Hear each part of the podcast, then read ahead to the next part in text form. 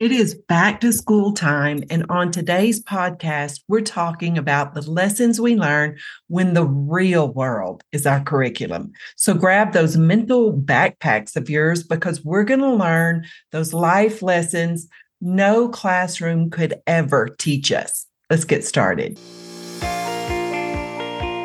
Welcome to the Dental Life Podcast, where we explore how you can have both a successful career and a meaningful personal life in and outside of your practices without sacrificing one for the other.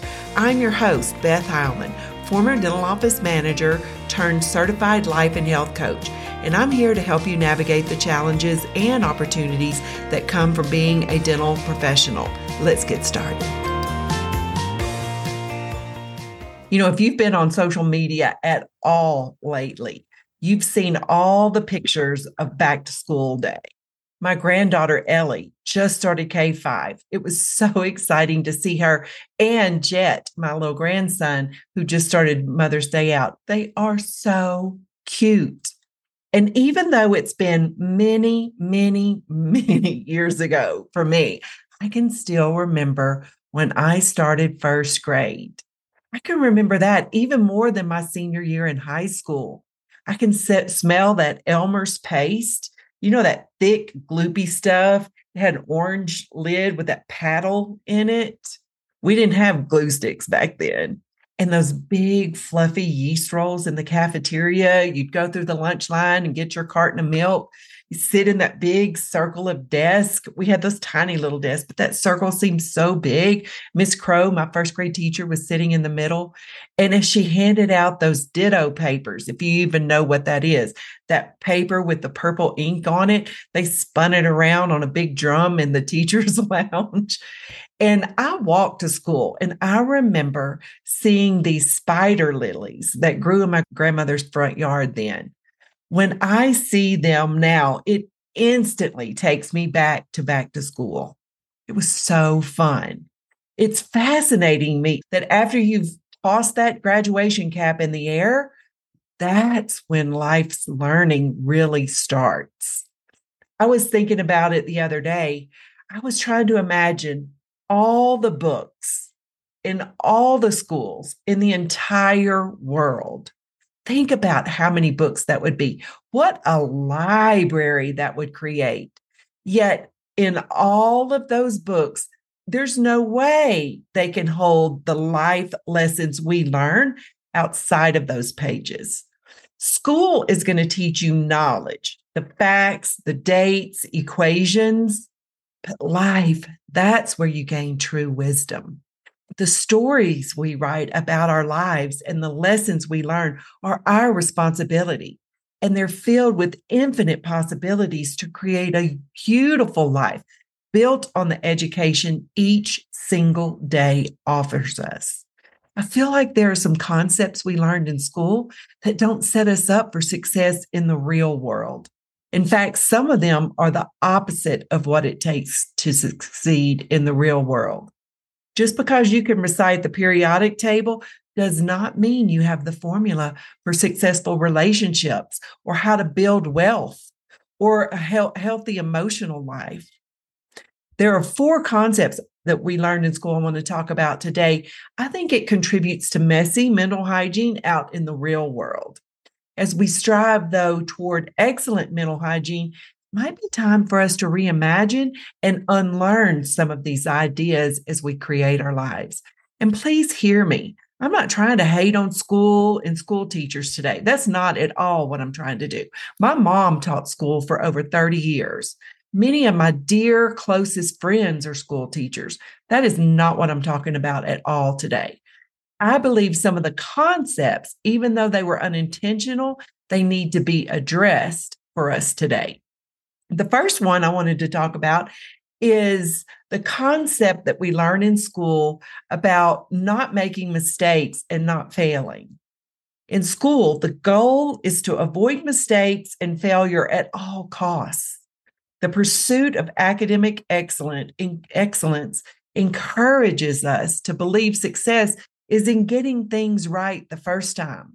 Mistakes become a villain and failure is taboo. And you cram for a test and you forget it all the minute you hand in that paper. Or, am I the only one that did that? And then when the teacher would hand us back those papers, the first and only thing I would look for is that number at the top of the page. It was at a 10 out of 10. If it was less than that, I'd feel terrible. And I'd look at the questions I would miss and see if the answer was obvious or even try to prove that the answer I chose was correct and that the teacher just graded it wrong.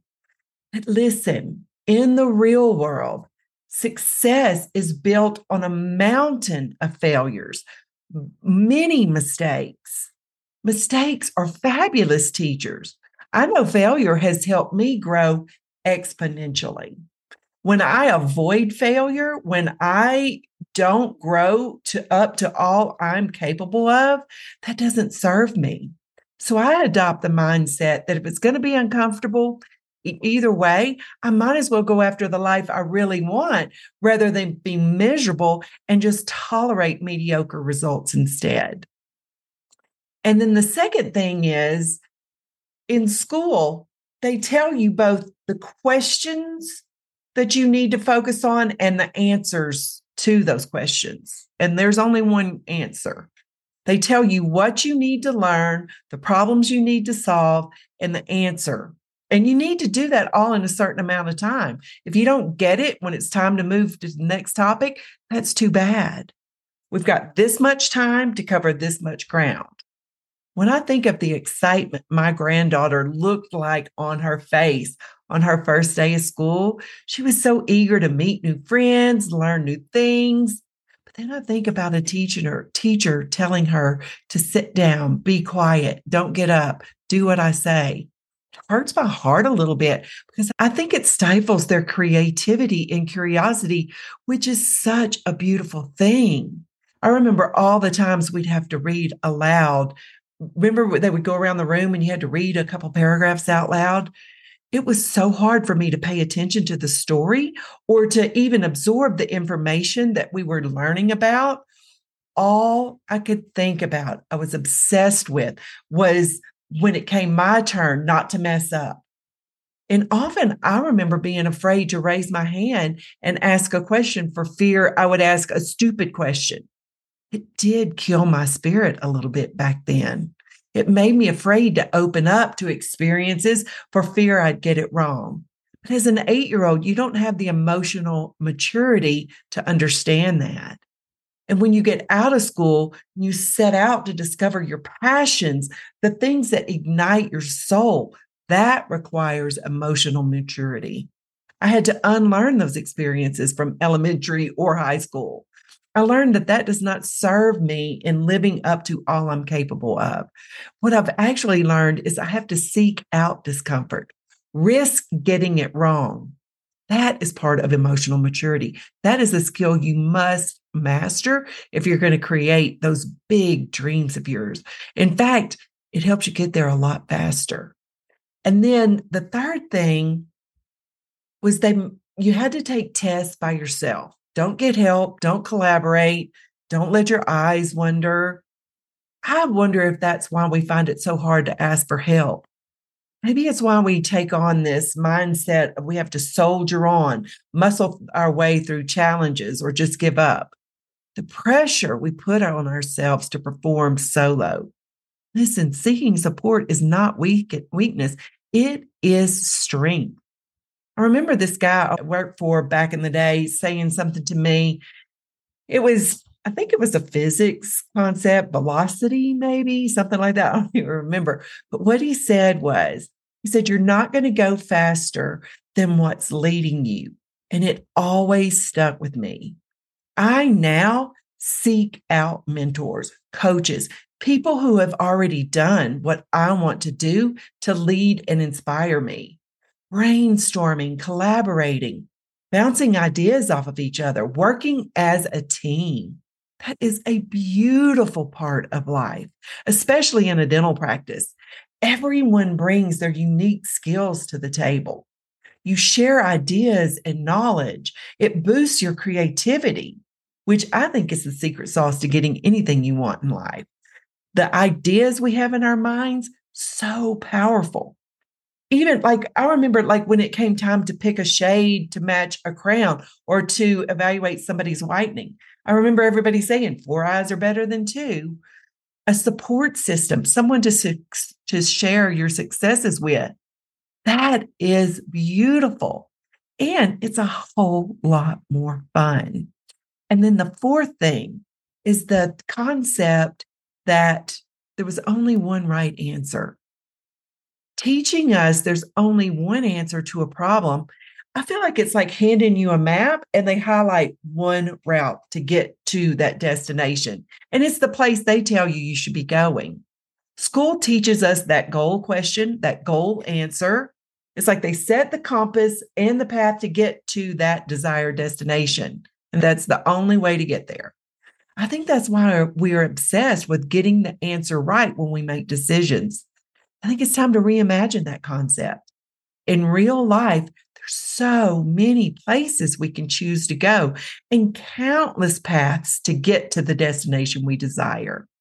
What if, when we face a decision, we decide to any answer we choose will be the right answer? When I think about that possibility, I feel the pressure release in my body. Now, the decision I make might not get the result I'm after. I just need to make another decision. Imagine that big goal you are seeking to accomplish right now. What if you released the pressure to get it right and just started making decisions? I think this is the way there. So I move forward. Nope, not this way. Okay, let me try this way. Nope, then let me try this way. And you try things until you get where you want to go. Believing there's only one right way there, that's what keeps you in analysis paralysis, the overthinking, the procrastinating, the distracting yourself from having to make a decision. All that does is keep you stuck. That's why I'm passionate about doing this work, teaching these mental hygiene skills. Don't be afraid to reimagine some of these concepts we learned in school. Try and fail often. When you resist and avoid failure, you play small. You accept mediocrity and you tolerate less than you're capable of in creating a big life. You're not going to set big goals for yourself. You're going to always seek to find pleasure in the moment at the expense of what you want most long term. And life is your curriculum. You get to ask the questions and answer them. And listen, the higher quality, healthier questions you ask, the higher quality, healthier answers you're going to get. And those questions and those answers, that's what will determine the quality of the, this life you're trying to create. And you're not in a hurry. Take the time you need to understand and explore all of the possibilities and opportunities available to you. Operate in emotional maturity and don't let anyone tell you to sit down and be quiet. Don't let anyone say, now you have to move on. And you don't have to go it alone. Seek help. Stand in that power. Stand in the power to collaborate with others, to mastermind, to connect, to network, build community, support others, and allow them to support you. Brainstorm, bounce ideas off of each other. Use the skills you can share with others as the opportunity to build a beautiful, full life. 10x your creativity, share your successes, have a ton of fun doing it, and be curious about all the answers. Don't stay stuck procrastinating going after what you really want for fear you won't land on the right answer. The only thing standing between where you are now and where you want to be is in the decisions you need to make to get there. Make decisions without judgment that there is a right one. Each decision you make, whether you get the result you're after or not, when you make it, it will move you forward. You're not going to stay stuck. Embrace this back to school season reimagine some of these concepts that we've been holding on to since elementary, high school, or even college. Listen, it's not about acing exams and reciting facts. It's about navigating the twists and the turns of the world as you're on this path to create the exact life you want to live. I hope you have a fabulous week, my friends, and I will talk to you in the Dynamic Dental Professionals Facebook group or in next week's podcast. Bye. Hey, have you had a chance to download your free copy of my mental hygiene checklist yet? Visit BethHeilmanCoaching.com to get your copy. It teaches you the practical skills you need to achieve the same level of excellent mental hygiene as your dental hygiene. Don't miss out on this valuable resource for both your personal and professional growth.